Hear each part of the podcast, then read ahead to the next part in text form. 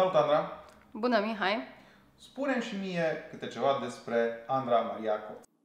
Sunt avocat în cadrul baroului Cluj. În anul 2 de stagiatură sunt absolvent al Facultății de Drept din cadrul Universității Babeș-Bolyai și momentan practic avocatura în domeniul dreptului penal. De ce avocatura de penal? În cazul meu, avocatura de penal a apărut ca o consecință firească a muncii din facultate. În timpul facultății, domeniul dreptului penal mi-a captivat atenția și, prin urmare, inevitabil, am citit mai mult în acest domeniu, am făcut practică doar în acest domeniu, astfel că, în momentul în care am fost nevoită să iau această decizie, am simțit că avocatura de penal trebuie să fie ceea ce voi face pe plan profesional întrucât mă simțeam mult mai bine pregătită în acest domeniu decât în alte arii ale dreptului. Bun, și ce îți place în avocatura de penal cel mai mult? Cel mai mult îmi place în avocatura de penal faptul că discutăm până la urmă de libertatea persoanei. Mi se pare că miza procesului penal e mult mai importantă decât în uh, domeniul dreptului civil. Da, poți pierde o sumă de bani în domeniul dreptului civil, Există mize mari și în această aria dreptului, însă libertatea persoanei mi se pare cea mai importantă. Pe de altă parte, în procesul penal poți să-ți pierzi și libertatea și sume de bani. Te pregătește cu adevărat facultatea pentru a profesa ca avocat? În principiu, da. Facultatea te învață cum să identifici problema juridică, te învață cum să identifici normele aplicabile, să interpretezi acele norme și, bineînțeles, să le aplici la starea de fapt pe care o ai în fața ta. Însă există anumite abilități pe care nu le dezvolți cum ar trebui în facultate și mă refer aici la oratorie. Din punctul meu de vedere, se pune prea puțin accent pe această abilitate în timpul facultății, abilitate care devine esențială odată ce devii avocat. Bineînțeles, există posibilitatea să-ți dezvolți această abilitate prin activități extracurriculare. Însă, în timpul cursurilor, pe această abilitate se pune prea puțin accent din punctul meu de vedere.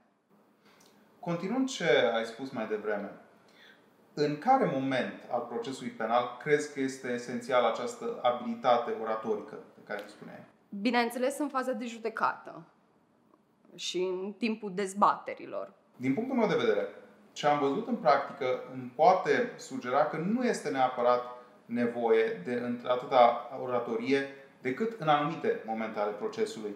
Și aici, cum ai spus tu, în dezbatere. Pentru că, cel puțin, după cum am văzut eu, în timpul audierilor, în timpul uh, formulării unor cereri, în momentul în care ai unele dezbateri în contradictorii și nu sunt cele finale pe fondul cauzei, pot și este necesar să ai unele intervenții care întrerup adversarul.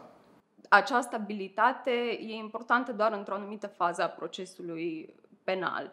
Uh, în România nu se face o diferență între avocatul care pregătește cauza, avocatul de consultanță, și avocatul pledant.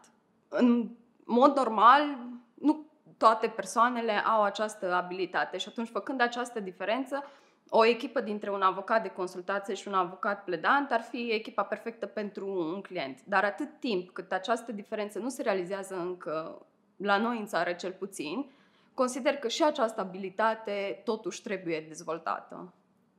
De ce ar trebui să se separe um, profesia avocații de consultanță și avocații pledanți, referitor la ce mi-ai spus mai devreme? Pentru că eu cel puțin consider că trebuie să exploatezi ceea ce omul știe să facă mai bine. Dacă un om este mai bun la o oratorie, atunci asta ar trebui să facă. Dacă un om este mai bun la munca de documentare și asta îi place să facă, atunci asta ar trebui să facă. Cum a fost tranziția de la facultate către avocatură? Pentru mine această tranziție a fost facilă. Făcusem practic în timpul facultății și am ajuns să colaborez tocmai cu societatea la care am făcut practică. Prin urmare, nu a fost o tranziție dificilă pentru mine, însă discutând cu alți colegi, pentru ei, într-adevăr, această tranziție a fost puțin mai dificilă. În primul rând, fie pentru că nu făcuse practică în timpul facultății, fie datorită faptului că te întâlnești cu niște oameni noi și atunci există o perioadă de acomodare în care probabil te simți puțin inconfortabil în noul mediu de lucru. Cum ți se pare munca în echipă în cadrul unei societăți de avocatură? Din punctul meu de vedere, e absolut necesară munca în echipă. Doar așa consider că serviciile pe care le ofer vor fi la cea mai înaltă calitate. E, cred că e extrem de important că atunci când analizezi un dosar, uh, la un moment dat să ceri și opinia colegului tău, pentru că s-ar putea să aibă o altă perspectivă față de tine asupra întregii stări de fapt și să fie în interesul clientului acest aspect. Care era rolul tău inițial când ai ajuns avocat, stagiar, proaspăt uh, ieșit din facultate? Rolul meu era pe partea de documentare la început. Uh, studierea dosarului, studierea doctrinei, uh, jurisprudenței și mai puțin partea de avocat pledan, ca să spun așa, de instanță. Haideți să ne întreb tocmai de studierea dosarului. Un dosar penal, cum se citește? Care e primul lucru care îl citești? Eu, primul lucru pe care îl citesc este rechizitoriu. Acolo ai uh, întreaga stare de fapt, ai încadrarea în drept, ai probele, pornind de acolo, poți mult mai facil să înțelegi dosarul de urmărire penală. Ținând seama de faptul că deja ai aproape 2 ani de zile experiență în avocatură, ce concluzii ai tras tu până în acest moment despre facultate? Cum ai retrăi anii de facultate dacă ai fi avut atunci perspectiva pe care o ai tu acum? Cred că, în primul rând, aș citi mai multă jurisprudență. Acest aspect în timpul facultății l-am neglijat. Prin urmare, cred că, în primul rând, aș face acest lucru, aș citi mai multă jurisprudență, deoarece doar astfel poți identifica probleme juridice la care nu te-ai fi gândit în momentul în care citești doar doctrină. Totodată, cred că m-aș implica în mai multe activități extracurriculare, cum sunt procesele simulate. Mi se pare că astfel îți dezvolți abilitățile necesare avocaturii. Da, ideea este să se și facă procese simulate cât mai multe. Uh, ai vreo sugestie, recomandare cu privire la modalitatea de predare și ceea ce se predă în facultate care ar putea eventual să ajute studenții mai mult pentru a dobândi abilități practice? Cred că tocmai acest aspect, uh, procesele simulate, clinicile, juridice, ar fi o chestiune care ar putea fi dezvoltată mai mult în cadrul facultății. Însă trebuie să precizez și faptul că înțeleg de ce nu se întâmplă acest aspect pentru că discutăm despre un număr foarte mare de studenți și un număr redus de personal didactic și probabil și de fonduri. Ideal ar fi într-adevăr ca seminarele să aibă loc doar cu câțiva studenți, cu un număr extrem de redus, nu cu 20 de studenți, dar bineînțeles înțeleg constrângerile care există la nivelul facultății și de ce acest lucru nu se întâmplă. În opinia ta, care sunt calitățile pe care trebuie să le aibă un avocat de penal? Nu cred că este vorba neapărat de calitățile unui avocat de penal, ci a unui, ale unui avocat în general și consider că acestea ar fi bunele abilități de, comunită, de comunicare.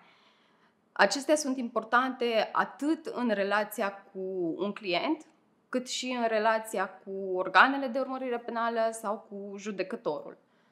De asemenea, Consider că un avocat trebuie să fie creativ, să interpreteze normele într-un mod inovativ, astfel încât să găsească modalitatea juridică prin care interesele clientului său pot fi satisfăcute. De asemenea, apreciez că un avocat ar trebui să aibă spirit analitic.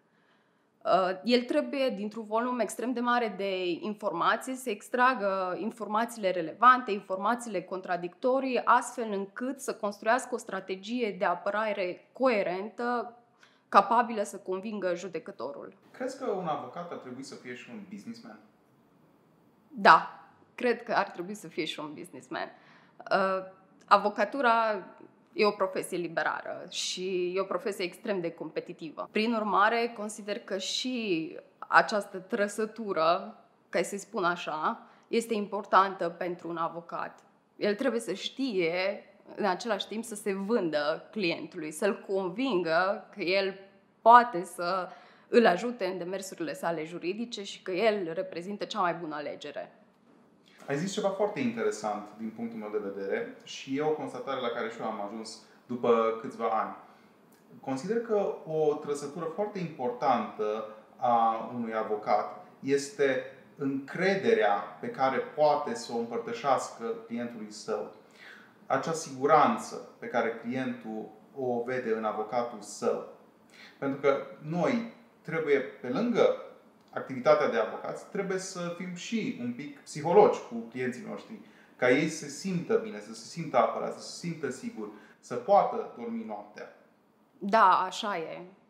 Avocatul, în primul rând, trebuie să aibă încredere în el pentru a transmite această încredere clientului, care e extrem de importantă. Doar astfel clientul îți va dezvălui toate aspectele importante cauzei.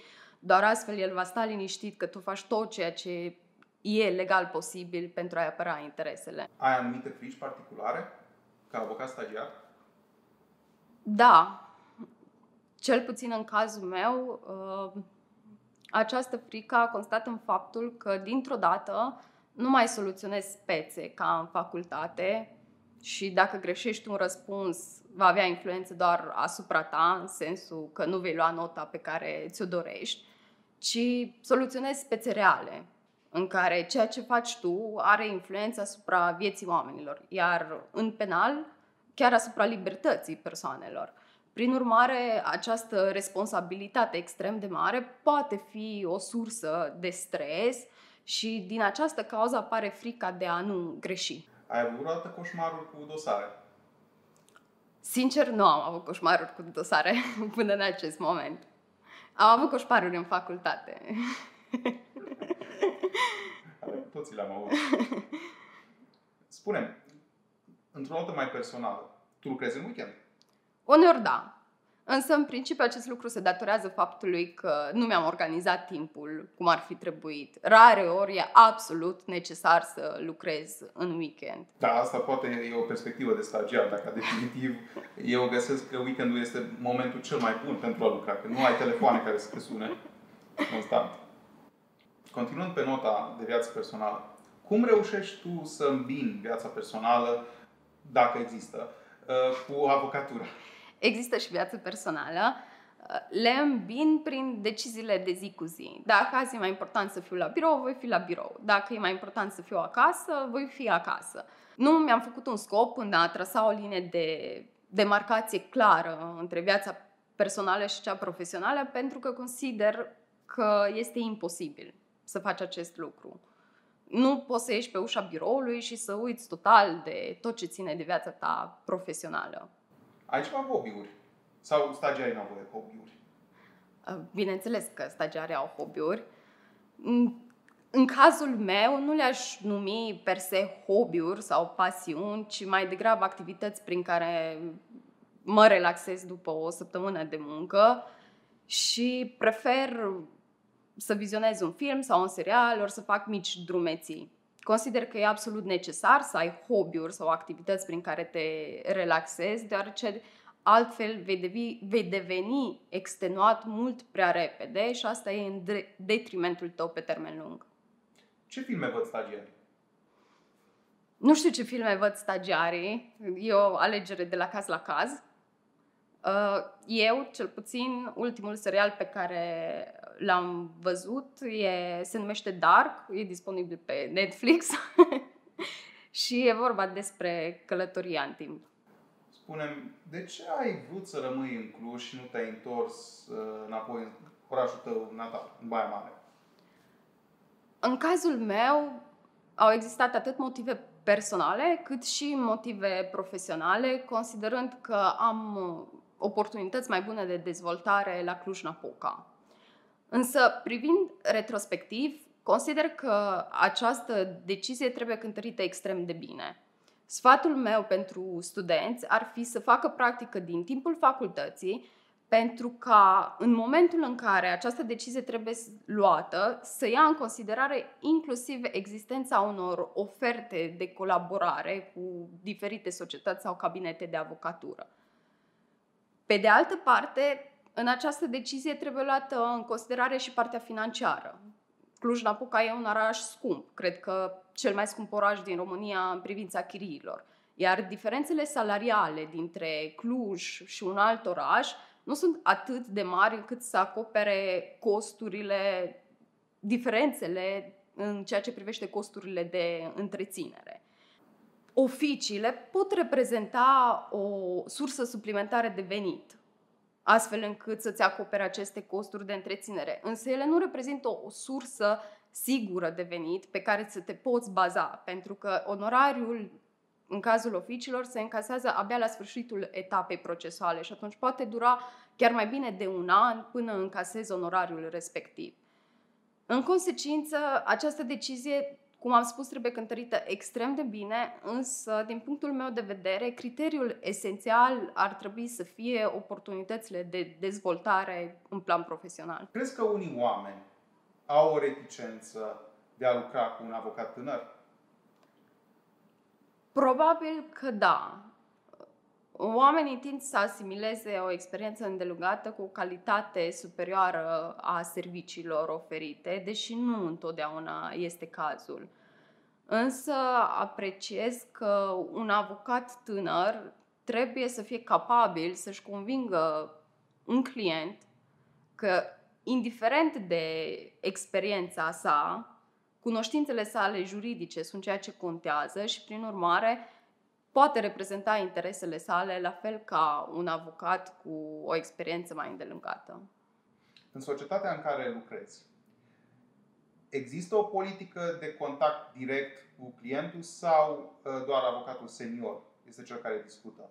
Da, există o politică de contact direct cu clientul și nu doar avocatul senior discută, ci toți avocații care se ocupă de dosarurile respectiv.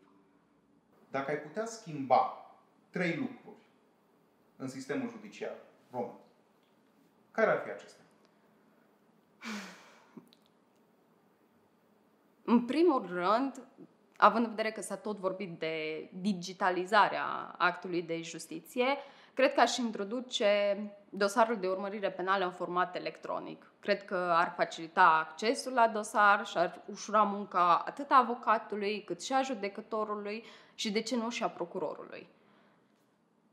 În al doilea rând, aș uh, impune ca regulă ca motivarea hotărârilor să aibă loc până la pronunțare și nu după pronunțare, cum se întâmplă în momentul de față.